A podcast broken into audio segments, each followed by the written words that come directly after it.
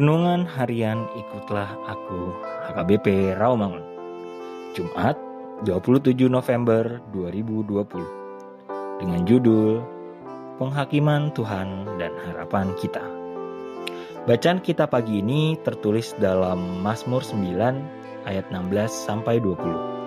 Dan bacaan kita malam ini tertulis dalam Wahyu dua puluh ayat sebelas sampai pasal dua puluh satu ayat satu. Dan kebenaran firman yang menjadi ayat renungan kita hari ini ialah Yesaya dua puluh enam ayat delapan. Ya Tuhan, kami juga menanti-nantikan saatnya Engkau menjalankan penghakiman. Kesukaan kami ialah menyebut namamu dan mengingat Engkau. Yesaya dua puluh enam adalah sebuah syair nyanyian keselamatan atau kemenangan ketika bangsa Israel masih dalam pembuangan. Namun demikian, dengan nyanyian kemenangan ini, umat tetap memiliki pengharapan pada kuasa Tuhan yang akan membebaskan mereka.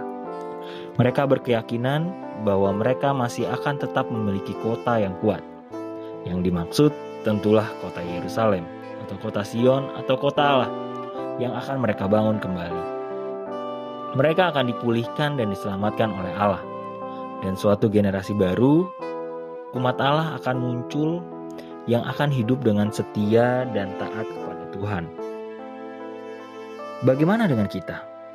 Wabah pandemi covid sembilan belas ini belum tahu kapan berakhir. Nyatanya, telah membawa banyak perubahan, tekanan dan beban hidup, seperti sendi-sendi kehidupan rusak, pendidikan dan kesehatan buruk, umur tua, pilihan-pilihan sulit, kritik dan tantangan, kesepian, seringkali membuat orang meninggalkan jalan kerohaniannya. Semua bisa berubah, namun harus dijalani dan berharap bisa dilewati. Sebab Allah kita kekal. Dia yang telah menciptakan, menebus, dan memelihara kita. Kita akan memasuki minggu Advent yang mengundangkan seruan pengharapan untuk menyambut keadaan normal baru bagian dari zaman keselamatan. Kita selalu menanti-nantikan Tuhan yang akan menghakimi di dunia dan atau menyelamatkan umatnya, dan sungguh-sungguh mempersiapkan segenap hidup dan persekutuan umat untuk menyambut hadirnya Sang Juru Selamat. Hidup yang lurus di jalannya.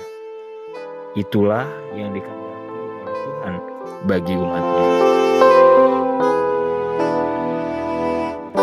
Ya Tuhan, tolonglah kami yang kurang percaya kepadamu, agar kami dapat menjalani hidup dengan lurus, normal, dan damai. Amin.